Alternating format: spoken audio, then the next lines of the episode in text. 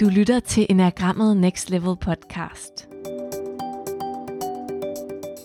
Jeg er Charlotte Heihase, og jeg sidder her med Flemming Christensen, og vi er i gang med vores serie, hvor vi har personlige samtaler med forskellige mennesker, der relaterer til forskellige typer i enagrammet. Og i dag, der har vi besøg af Louise Ohm, som er 21 år, og faktisk har interesseret for selvudvikling og enagrammet, siden hun var 18. Og Louise, hun studerer på Roskilde Universitet. Hun studerer psykologi og arbejdslivsstudier, og så har hun 2 coachinguddannelser bag sig. Det har faktisk været rigtig svært at finde en, der relaterer til type 1, men det gør Louise. Og dem, der relaterede sig til, de havde ikke lyst til at blive optaget, så det er ret interessant. Så jeg vil bare sige tusind tak, fordi du er her, og glæder os meget til at lære dig bedre at kende. Selv tak. Ja, tusind tak. Vi har jo aldrig mødt hinanden før, og det her, det er jo sådan et mellemmenneskeligt møde, hvor interviewet jo egentlig bare udfolder sig, som det nu gør. Hvordan er det at skulle ind til noget, hvor der ikke er planer og strukturer og agendaer og sådan noget? Er det cool nok? Det er lidt svært, synes jeg. Ja. Jeg kan selvfølgelig bedst lide at have styr på tingene og kunne planlægge og forberede mig, men, ja. Men jeg kan også godt lide at udfordre mig selv lidt, så ja. Jeg synes egentlig, det er meget fedt, at vi bare tager det, som det kommer. Okay, så du har ikke forberedt dig? Nej, ikke udover, at jeg har lyttet til mange af de andre podcasts. Okay. Og hvad var det gode ved det, sådan lige at lytte til dem? Så kunne jeg tænke over, om jeg kan vide, hvad han vil spørge mig om, tror jeg. Ja. Yes, og hvad tror du, jeg kunne finde på at spørge om? Jamen, du retter jo spørgsmålene meget imod typen, har jeg sådan lyttet mig lidt frem til. Ja. Så jeg kunne jo heller ikke vide præcis, hvad det er, du vil spørge mig om, men du kan vel godt spørge, eller finde på at spørge, hvad der irriterer mig, tror jeg. Okay, ja. De er forskellige. Nej, det ved jeg ikke. Ja, lad os høre lidt om det. Hvad irriterer dig? Jamen, jeg kan blive trigget meget af uordentlighed og uærlighed. Ikke sådan uordentlighed i form af, at man ikke får alle detaljerne med, men mere sådan på det menneskelige plan, eller at man er et uordentligt menneske. Noget etisk-moralsk niveau. Ja. Og hvad gør du så, hvis du... når du har nogle gode venner i sammen en aften, og der er en, der laver noget, der bare ikke er i orden, så bliver du trigget, men handler du på det? Nej, ikke altid. Så du behøver ikke at gå over og lige komme med pegefingrene og sige, hey, du gjorde noget forkert? Nej. Har du lyst til det? Nogle gange, ja. Okay. Hvad med det der med at være ordentlig selv? Altså, kan du være hård over for dig selv?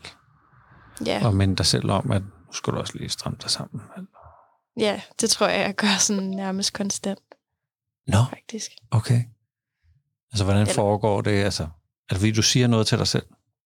Ja, men altså, jeg er jo blevet bedre. Altså, engang gjorde jeg det jo bare uden at tænke så meget over det. Og så havde jeg det bare vildt dårligt, uden sådan at vide, hvorfor. Jeg er jo blevet bedre til med tiden at opdage, altså, hvornår jeg er hård ved mig selv, eller hvornår mit ego kommer ind og taler. Ja. Når du siger vildt dårligt, hvad betyder det sådan, altså? Det er bare de dage, hvor jeg så har været meget presset, så har det typisk været fordi, at jeg har snakket for hårdt til mig selv, eller fået mig selv til at gøre noget, som jeg føler, jeg burde gøre, men egentlig ikke havde lyst til at gøre. Okay. Hvad kan du finde på at sige, altså hvis du sådan stod vildt for sig sådan tidligere, og du virkelig sådan skulle være hård med dig selv, hvad kunne du så have fundet på at sige til dig selv?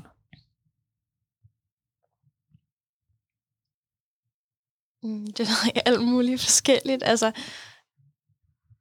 hvis jeg nu lægger mig ned, fordi jeg er træt og skal til at tænde for fjernsynet, så kunne jeg godt finde på at sige til mig selv, at nej, det må jeg ikke før klokken er 8, eller før jeg har gjort det og det og det og det. Altså, det er mere sådan, ja, sådan en indre morstemme på en eller anden måde, der sådan korrigerer rundt med mig og siger, at jeg skal... minder mig om alle de ting, jeg skal huske at gøre i løbet af en dag, for eksempel. Okay. Så du siger lidt som om, at det har været sådan meget tidligere, men det ikke er så meget sådan. Jo, det er stadig meget sådan, men jeg er bare meget mere opmærksom på det nu.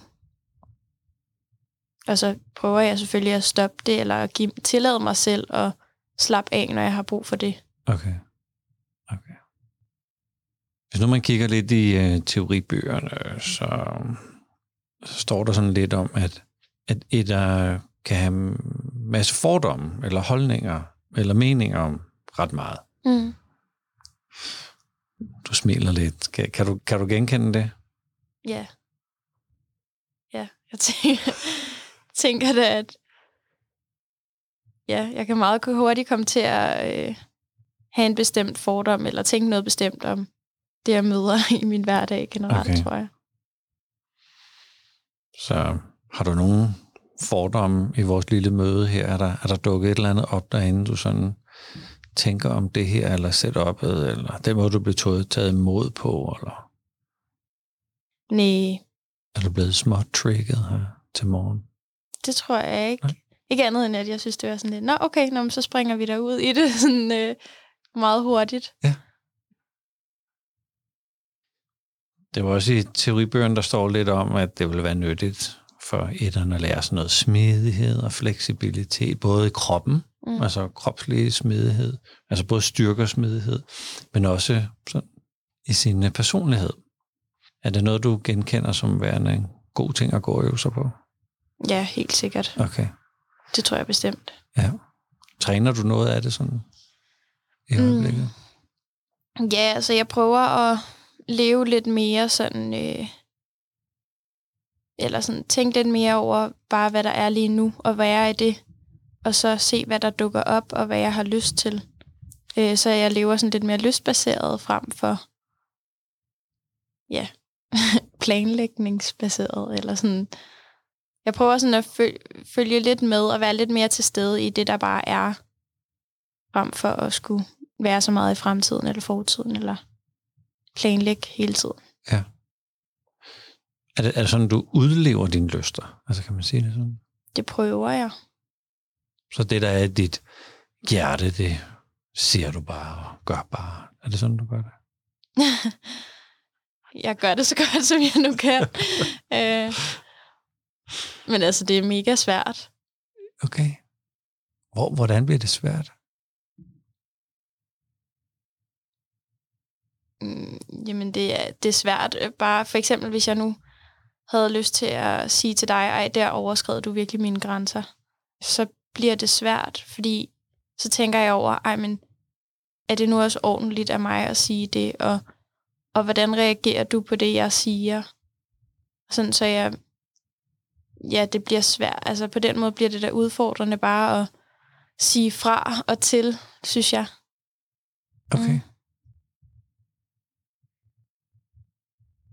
Så hvis nu du skal ud og spise, bestiller du ikke bare lige, hvad du har lyst til, og siger lige, hvad du har lyst til tjenerne, og bare, hvad hjertet er fuld af, det der bliver handlet på? Nej. Hvordan er det så?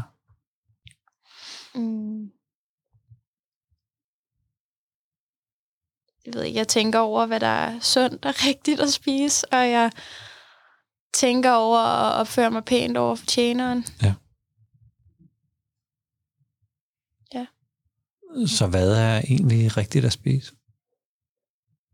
Noget, der er sundt for kroppen. Okay. Hvad kunne det være, for eksempel? Grøntsager. Nu spiser jeg selv vegetarisk. Ja. Og det finder jeg mere rigtigt at spise, end at spise kød. Både på grund af miljøet, og på grund af, hvad det gør ved min krop at spise animalsk. Ja. Ikke fordi jeg er sådan mega, hvad hedder det? Altså, det er ikke fordi, at jeg tænker dårligt om folk, der spiser kød eller noget. Men det er bare det valg, jeg selv har taget. Ja. Hvad med sukker? Er det godt at få det? Altså, jeg har været meget striks omkring, hvad jeg spiste på et tidspunkt, hvor at jeg næsten ikke spiste noget sukker. Men jeg har fået en meget mere afslappet forhold til det med tiden. Også til træning. Men det var også noget, der krævede, altså, der krævede noget, eller sådan, at jeg arbejdede med det i hvert fald, og at jeg prøvet at være lidt mere ligeglad, selvom det kan være svært. Okay. Så det der med at være striks omkring sukker og træning, altså tidligere, hvordan kom det til udtryk? Jamen, jeg sagde jo til mig selv, at jeg måtte ikke spise særlig mange søde sager. Prøvede sådan at holde en meget sådan sund kost i hverdagen, og så fik jeg det dårligt, hvis jeg ikke trænede hver anden dag, eller deromkring. Så jeg holdt meget styr på det, og jeg havde sådan meget kontrol over det. Og sådan er det ikke mere? Nej. Eller bare lidt? Nej. Nej, det synes jeg egentlig. Jeg synes, jeg er meget afslappet med det nu. Okay. Har du kærester? Nej. Ikke lige pt. Nej, men har haft? Ja. Okay. Så er det okay, at en kæreste sådan bare æder, hvad de har lyst til, og træner, hvad de har lyst til, og gør, hvad de har lyst til, og lever efter deres hjerte, og sådan, eller har du brug for, at de også sådan lige falder inden for nogle rammer? Ja, jeg tror, jeg har brug for, at en kæreste falder inden for nogle rammer, men måske ikke så meget i forhold til sådan noget, som koster træning og sådan noget. Nu var min ekskæreste også, gik meget selv op i træning og kost, så det var ikke et sted, han faldt udenfor. Nej. Så jeg har ikke prøvet det på den måde. Nej. Men jo, der er da helt klart nogle rammer, som helst, altså som, ja, jeg har nogle forestillinger, tror jeg i hvert fald, om, hvordan det er rigtigt, og hvordan det er forkert. Okay. Men det har jeg jo stort set på alle områder i mit liv. Så. Nå, okay. Hvad for eksempel også? Altså for eksempel uddannelse eller karriere og livsstil, måden at opføre sig på over for andre, måden at samarbejde med andre på. Altså. Og med hensyn til livsstil eller karriere, hvad er rigtigt så der? Du kan jo få forskellige svar. Hvis du spørger mit ego, ja, så er det rigtigt nok, at man skal tage en uddannelse, og man skal konstant være i job og være i gang, og man skal være meget opsøgende, og det er for dårligt bare at ligge derhjemme i for lang tid på sofaen, og man skal helst også tjene en del penge, så man har frihed og sådan noget, ikke? Og hvis man ikke lige spørger dit ego, hvad får man så også svare? Så har jeg jo lyst til at sige, at der ikke er noget rigtigt eller forkert, men at man skal gøre, hvad der gør en glad. Ja. Og nu får du lyst til at sige det, men mener du det? Ja, inderst inden, så mener jeg det. Okay. At gøre noget, der gør dig glad? Ja. Okay. Og hvis egoet skulle have lov til at have en kommentar med, hvad siger egoet om sådan noget?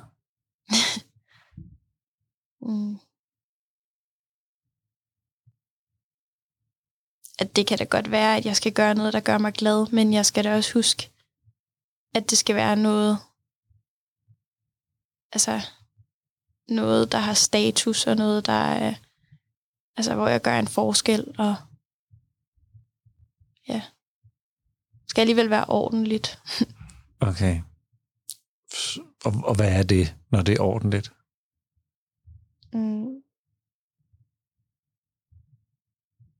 Det tror jeg var det, jeg sagde før med, altså hvor man skal tjene penge. Okay.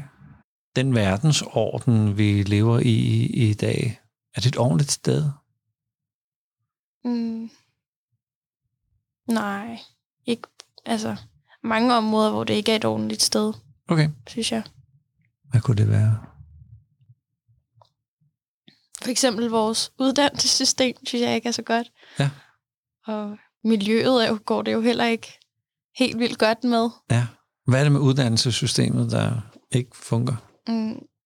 Jamen personligt, så synes jeg, det er et forkert system, vi har med karakterskalaer og de her adgangskrav, der er til de forskellige uddannelser.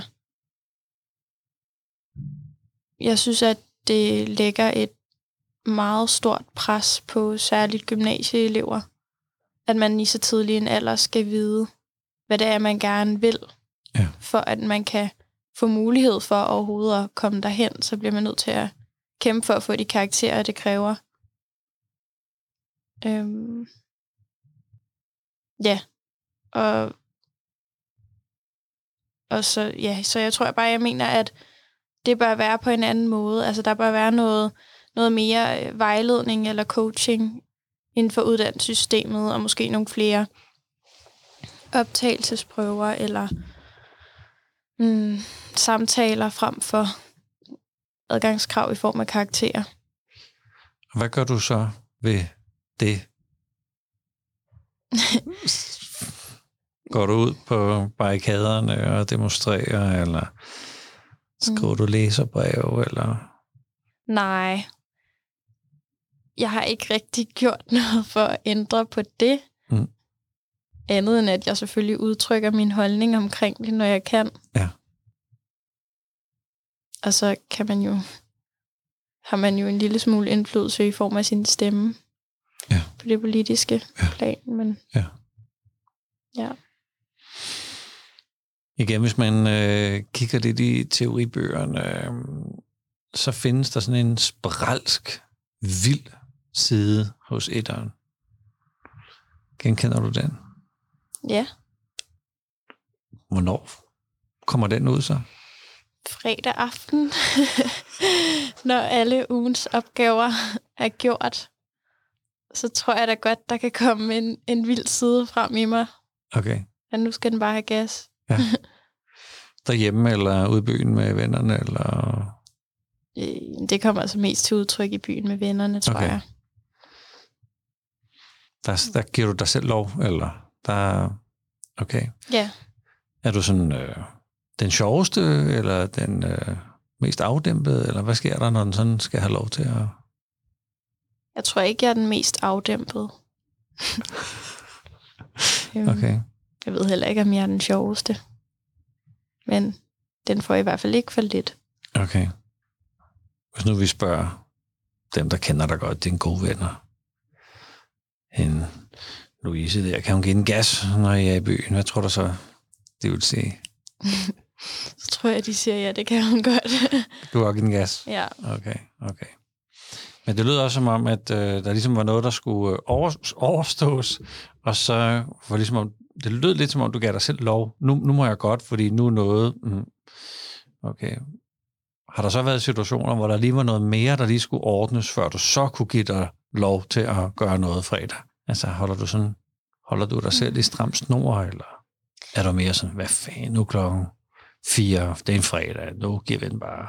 Godt, der er noget, der skal laves, men det må ligge rådne til på mandag. Jeg tror måske hele tiden, jeg holder mig selv i snor.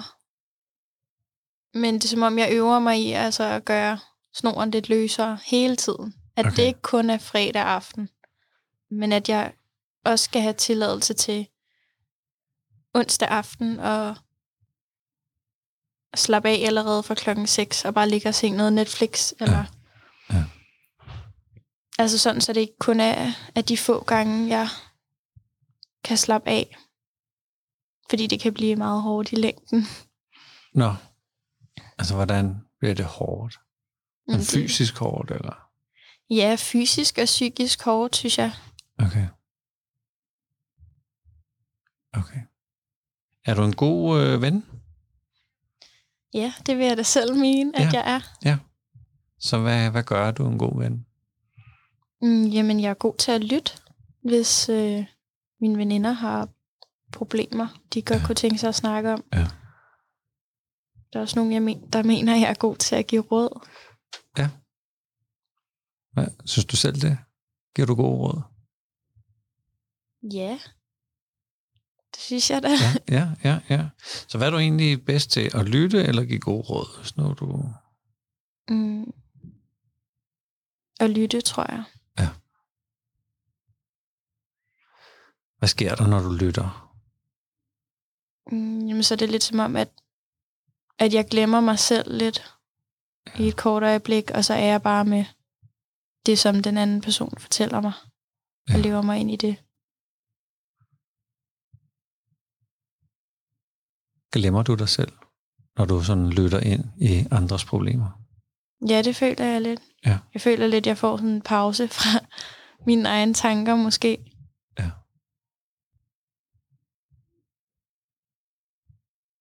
Og studerer du psykologi og har taget coachuddannelser. Hvad ansporer dig til at bruge tid på det? Jeg har altid været meget menneskeinteresseret. Ja. Og psykologi var mit yndlingsfag i gymnasiet. Og så havde jeg det ret svært på et tidspunkt selv. Gik med nogle udfordringer.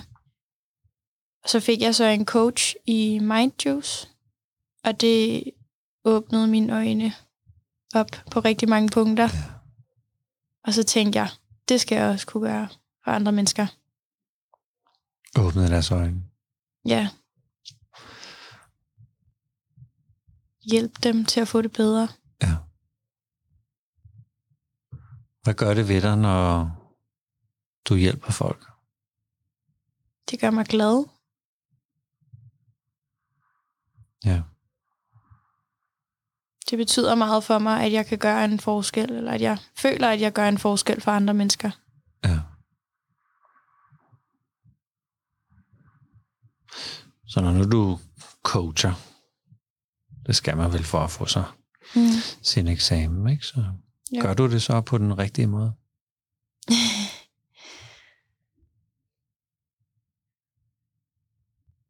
Nu udefra set gør jeg måske, men det er ikke altid, jeg selv mener, at jeg gør det på den rigtige måde. Okay.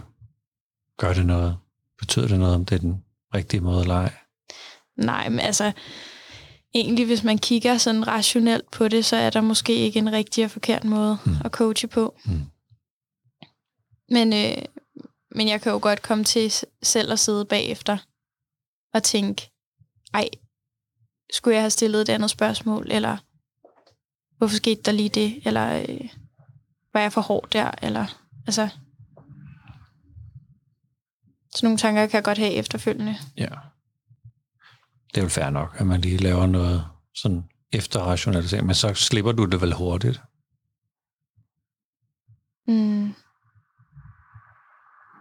Nogle gange. Det kan også sidde i kroppen i lang tid, synes jeg. Okay. Og hvad er det, der sidder i kroppen? Jamen, hvis jeg føler, at jeg har gjort noget forkert, eller jeg får meget hurtigt dårlig samvittighed, så kan der sidde sådan en klump i maven. Ja. Og du tror, du gjorde noget forkert, eller? Ja. Okay. Og hvis den skal væk, eller det ved jeg ikke, den skal. Du kan måske meget godt lide at have klumpen. Nej, den skal helst væk. Den skal væk, okay. Når man kunne også gå med den til den gik over sig selv, eller sådan noget. Men den må gerne gå væk. Ja, okay. Helst. Så hvad gør du for at få den væk?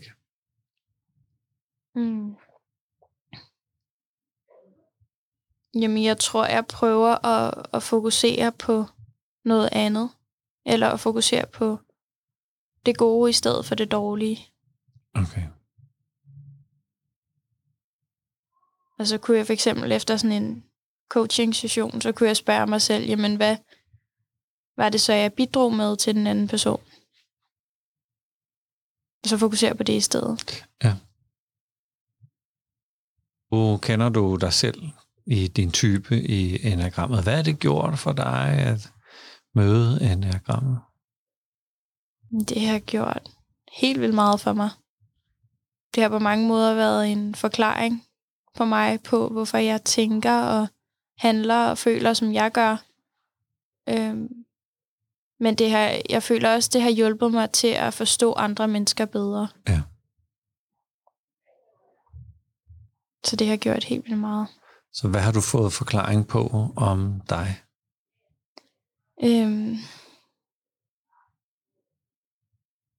Jamen, blandt andet det her med, at etter jo har en meget stor indre kritiker. Så hvorfor jeg nogle gange kan være så hård ved mig selv, tror jeg, og at det egentlig ikke er mig, altså at mit ego ikke er en del af mig, men at det er noget, der, eller at det er sådan et overlevelsesinstinkt på en eller anden måde. Ja. Så jeg føler, at jeg har kunne arbejde med mig selv på en anden måde.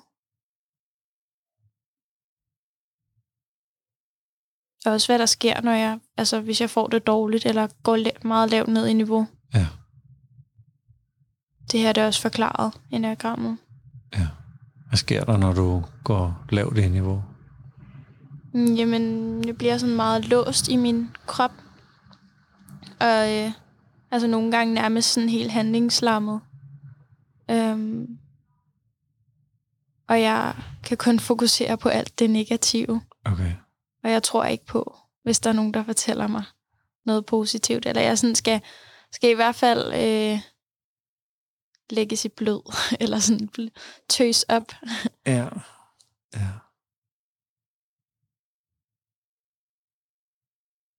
Ja. Det at opdage, at det, der er dig, og det, der er din indre kritiker, ligesom er to forskellige ting. Mm. Hvad er det gjort for dig? At vide det. Det har gjort det lidt nemmere for mig at lægge de negative tanker om mig selv væk. Mm. Fordi at jeg ved, at de ikke er rigtige. Eller... Ja. Og når du så lægger sådan nogle negative tanker om dig selv, som ikke er rigtige, når du lægger dem væk, hvad gør det så for dig? Det gør, at jeg kan slappe mere af og have tillid til, at tingene er, som de skal være. Mm. Og acceptere det, der er. Hvis nu man lytter på vores snak her, og man for eksempel er forældre til et barn, der bor i det her etter-univers. Hvad vil være nyttigt, synes du, at de her forældre de vidste? Mm. Jeg tror, det er meget nyttigt at vide som relation generelt til type 1. Det her med, at vi skal, altså når vi går ned i niveau og bliver ked af det, og bliver lidt låste i kroppen, ja. At så det eneste, der egentlig rigtig kan få os ud af det, det er selvfølgelig, at vi selv altså ved, hvad der skal til for at gøre os glade, men også at ens relationer kan være med til at tø en lidt op og bare være der. Mm. Og ligesom være vedholdende i det. Så det kan godt være, at vi ikke tror på, at vi er elskede første gang, du siger det, men hvis du siger det 10 gange, og bare er der og lytter, så tror jeg nok, at vi skal tø op. Jeg har nogle gange oplevet sådan, at når etterne er i det der mood, at finde en måde at drille dem lidt på. Altså, der er en grænse for, hvor meget man kan drille, fordi så er det jo useriøst, ikke? Men alligevel være lidt lun måske. Hvordan har du det med det? Må man godt være sådan lidt, kom og få en krammer, så er det nok heller ikke værre. Kom. Altså, vil det være sindssygt provokerende, hvis man gjorde det, eller vil det faktisk nok være mig sådan lidt? Det er lidt situationsbestemt, det ved jeg også, når vi er blevet ramt, ikke? Men må man godt sådan drille dig lidt? Ja, altså hvis jeg ikke er på det niveau, hvor jeg ligger og græder og ikke kan komme nogen steder, men hvis jeg bare er sådan lidt i et dårligt humør, så kan det godt være en hjælp, at der er altså nogen, som tager lidt lettere på tingene omkring en, og kan se det fra et lidt lettere perspektiv måske. Ja. Okay. Så man kunne godt komme afsted med at sige, kom her. Ja. Nu går vi en tur. Der er sgu ikke så sort. Ja. Okay. Men det er klart, hvis du er slået ud og er virkelig ked af det, så var det måske være ret malplaceret. Ja, det er provokerende noget. Måske. Ja. Okay. Hvis nu vi havde haft muligheden for at ringe til dine gode venner, inden vi mødes her, det har vi ikke, men tænk hvis vi havde, og bedt dem om at komme med godt råd til dig. Og det sad vi så med her nu. Men hvad tror du, de ville have sagt til dig? Det kunne du godt gøre noget mere af, hvis nu. Og det skulle være sådan et kærligt godt råd til dig. Hvad tror du, de ville ønske for dig? Vær lidt kærlig ved dig selv, og gør nogle gode ting for dig selv, og tillad dig selv at slappe af, tror jeg. Og hvad af de her gode råd, tænker du, det kunne man da godt bruge?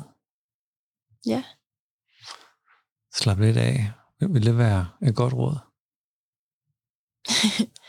Det kan også lyde irriterende, ikke? Sådan, slap nu lidt af. Ja.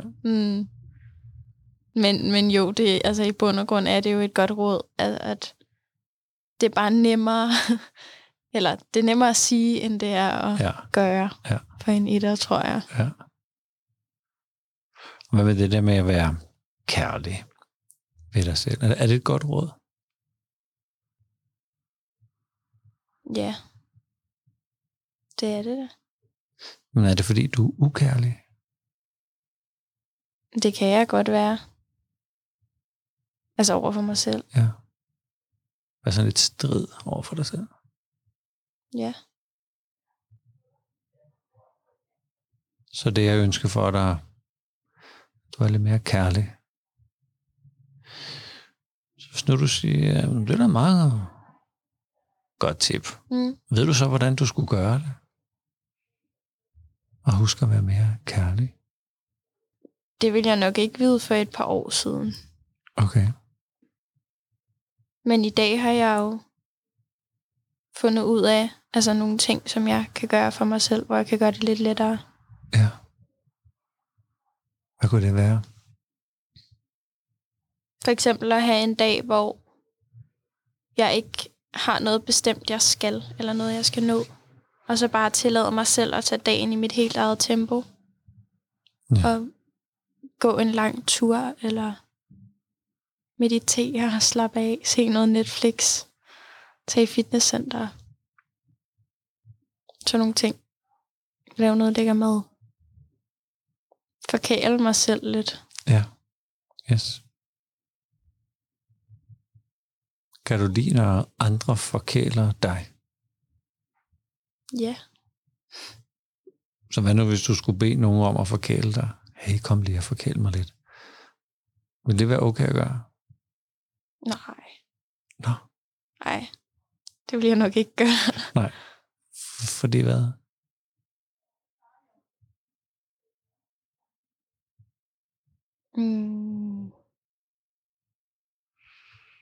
Det er der mange grunde til, men jeg vil heller ikke, jeg vil ikke være besværlig eller krævende.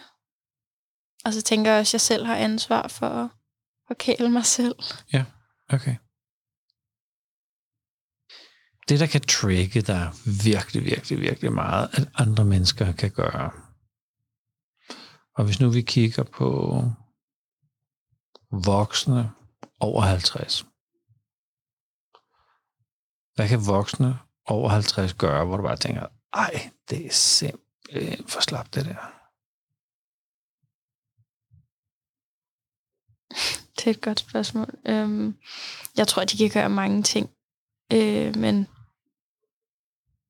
jeg ved ikke, jeg tror da hurtigt, jeg ville tænke, hvis jeg nu så et voksen menneske over 50 sidde på en bænk og drikke en øl i et par joggingbukser, så ville jeg da tænke, få dig et liv. Ja.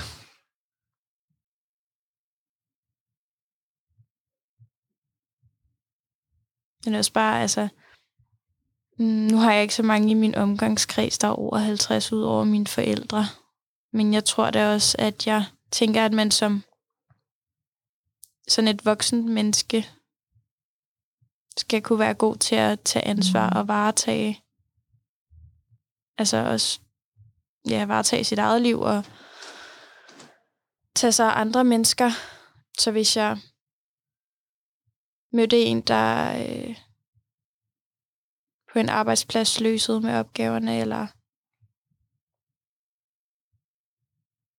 Jeg tror også lidt, at en på over 50, der fjollede for meget rundt, eller sådan var lidt for ung og festlig og fjollet af sin alder at være, det ville måske også irritere mig lidt. Kikset? Ja, måske. Ja. Altså fjollet rundt? Ja, sådan var lidt for overfladisk og sådan jokede lidt meget og lidt for flyvsk. Ja.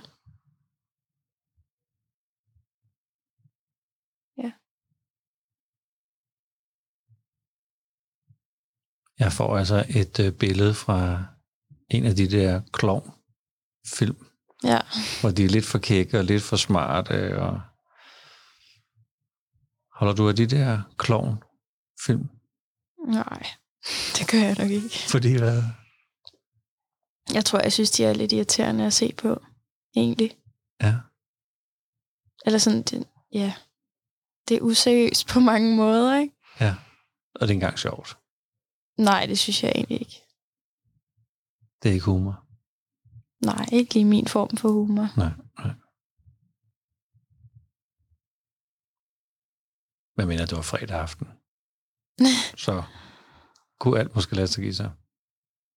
Måske. Alright.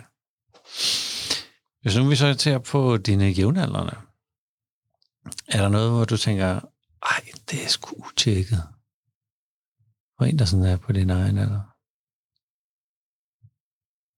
Altså sådan noget som at...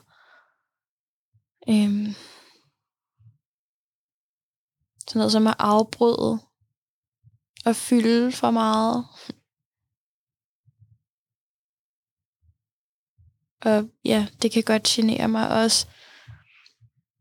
Sådan en falskhed. På en eller anden måde har jeg det meget svært med. Okay. Eller uoprigtighed. Ja. Jeg tror meget hurtigt, jeg kan komme til at dømme folk for at være lidt for overfladiske eller falske sådan, i deres måde at være på. Okay. Alright. Jamen, hvis vi sådan er i afrundingsafdelingen på vores interview her, og der sidder nogen derude, der bor i det her etter-univers. Og vi skal sende dem et godt råd på vejen. Uanset alder. Uanset hvor de er henne. Uanset hvad de står overfor. Hvad kan du komme på af sådan et godt råd? Med det, du har opdaget efterhånden om type 1. Så tror jeg, at uanset hvor man er og hvordan man har det i livet, at det her med at prøve at se det smukke i tingene, som de er lige nu. Og prøve bare at være til stede med det. Det tror jeg er en rigtig god ting for os. Og sådan se, hvordan... Altså, også det her med, at der er en mening med alting, kan jeg meget godt lide at tænke. Ja. Så alt det, der kan føles forkert, eller... ubehageligt eller ikke rigtigt, som om der er noget, der er galt. Det kan være en god ting at prøve at se det som, jamen hvad er det, jeg skal lære af det her, eller hvad er det, det kan åbne op for i den anden ende. Det har sin berettigelse på en eller anden måde? Ja. Okay. Så hvis man synes, at man oplever, at der er noget, der er galt eller forkert, eller ikke rigtigt, at opdage, at det skal have lov til at være her også. Ja. Ja, og det er en del af livet på en måde. Er det sådan noget? Ja. Ja. Er du selv god til det? Lytter du til dit eget råd? Ja, det synes jeg. Jeg synes, jeg bliver bedre til det med tiden, men der kan da godt være nogle dage, hvor jeg bare har det sådan, det hele er bare noget værre noget, ja. Hvor jeg ikke kan se det, altså hvad der er meningen med tingene og sådan noget. Ja. Men sådan tror jeg, at vi alle har det en gang imellem. Jamen, vi er ved at runde af, og fordi så åbner vi lige til Charlotte. Du sidder jo og har fået mulighed for at lytte med og kigge på og sådan. Hvordan bliver du berørt af det her? Jamen, på rigtig mange måder. Og der, hvor Louise faktisk fortæller om uddannelsessystemet, og hvad det er, der er galt der kunne jeg også virkelig mærke, at der var noget, fordi du ønsker jo faktisk, at karaktererne ikke skal fylde så meget, og dommen og den der bedre end, dårligere end, ikke skal være det, men baseret på samtaler. Det synes bare var så fint i forhold til alt det, du har fortalt omkring at bedømme, eller at noget er rigtigt og noget forkert. Er det noget, du sådan tænker, er det et ønske, det her, ved andre ting i dit liv omkring det her med dommeren? Ja, altså at lukke ned for dommeren. Ja. Ja, helt sikkert. Altså, ja. Det, jeg tror, jeg har sådan en indre passion for at forbedre ting, men også samtidig, at det, altså at, ja, at lukke ned for dom og fordom og kunne se det smukke i alting. Så siger du på et tidspunkt omkring, når du har coachet, kan du godt bagefter tænke, ej, jeg kunne have gjort noget anderledes. Hvis nu det kunne ske, at du gik herfra og tænkte, den her samtale, den kunne jeg godt have løst på en anden måde, eller jeg skulle have svaret noget andet på det her. Hvad hvis du selv skulle sige, det kunne være en ting, du synes, du har bidraget med i den her samtale, som er rigtig positivt? Det er et svært spørgsmål. Men et rigtig godt spørgsmål.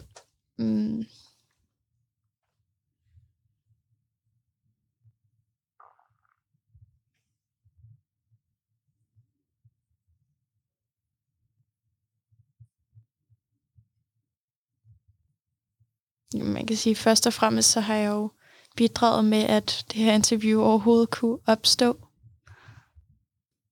Og så håber jeg da, at der er nogen, som sidder og lytter med, som kan genkende nogle af de her ting, og måske føler sig set i det. Og altså, ja, ikke føler sig alene om det i hvert fald. Mm-hmm. Jeg synes, du har bidraget rigtig meget, altså givet rigtig meget, og det er også, jeg tror, vi alle sammen kender den del af os selv, uanset hvad type man relaterer til. Jeg tænkte, Flemming, der var nogle gange, hvor du lige smilede og sådan skrev ned, og sådan, hvad gik der igennem dig? Ja, altså det der skete hos mig i vores interview, er sådan en, nærmest sådan lidt et pendul fra det enormt seriøse til det mere muntre og frie. Og jeg skulle selv sådan svinge med sammen med dig, fordi du har den der pendulering, siger, nej, nu skal vi lige, stramme op her, men så kommer der også noget smidighed, og der kommer noget liv i øjnene, og så tænker jeg, okay, så er vi der. Nej, det er vi ikke. Nu er vi over det lidt mere sådan, her skal vi lige sådan stramme op på tingene og sådan. Så for mig var det den der sådan lidt, altså du inviterede til sådan en, hey, kom lige og dans med mig. Altså, følg lige lidt med, fordi jeg svinger. Så må du skulle svinge med, Flemming, på en eller anden måde og sådan, ikke? Så det var egentlig meget fint, at jeg lavede den invitation og opleve, ja, vi kan svinge. Det behøver ikke kun at være stramt eller strengt eller lalle, glad og muntert. Altså, vi kan godt sådan lige have dansen. Så det var en fin oplevelse, jeg var rigtig glad for. Ja. Ja. Så nu har vi lavet et interview med en type 1, og det har været svært at få nogen i studiet. Jeg ved ikke, om de var bange for, om det skulle være rigtigt eller forkert, men det, at du har været lystfuld og har lyttet til dit hjerte og har kastet sig ud i det her, og som du bemærkede, ja, på 3 minutter, har vi fået smidt overtøjet, og så sidder vi her, og så er vi i gang. Uden de store rammer for det. Men det er jo det, vi synes, der er så fantastisk, at det er det der helt umiddelbare møde, vi har med hinanden. Ja. Så tak for at møde op til det. Selv tak. Tusind tak for det. Ja, tusind tak for din åbenhed også. Ja. Selv tak. Tak.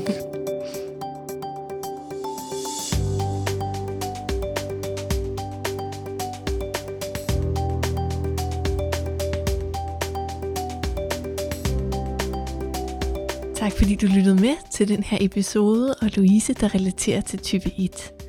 Du må meget gerne gå ind og kommentere episoden og måske sende en hilsen til Louise inde i den lukkede Facebook-gruppe, der hedder Enneagrammet Next Level, vi der bruger Enneagrammet, hvor vi fortsætter vores samtaler. Og vil du gerne gå fra selvindsigt til at opnå et personligt gennembrud, så kan du komme med på Enneagrammet Next Levels online uddannelse. Her der kommer du til at lære at bruge Enneagrammet i praksis. Gennem 12 uger og 12 moduler, der bliver du løbende sådan opdateret og klædt på, så du kan finde ud af, hvordan du bruger dine kompetencer optimalt, og hvordan du kender dine motiver, og du lærer at sige til og fra over for det vigtige i livet. Og det er en masse moduler med praktisk brug, hvor du også har mulighed for at stille Flemmings spørgsmål, og han går live 2 gange om måneden. Så vil du være med i det her træningsfællesskab og give den gas frem til juni, så gå ind på enagrammetnextlevel.dk og meld dig til onlineuddannelsen. Vi vil glæde os til at se dig der.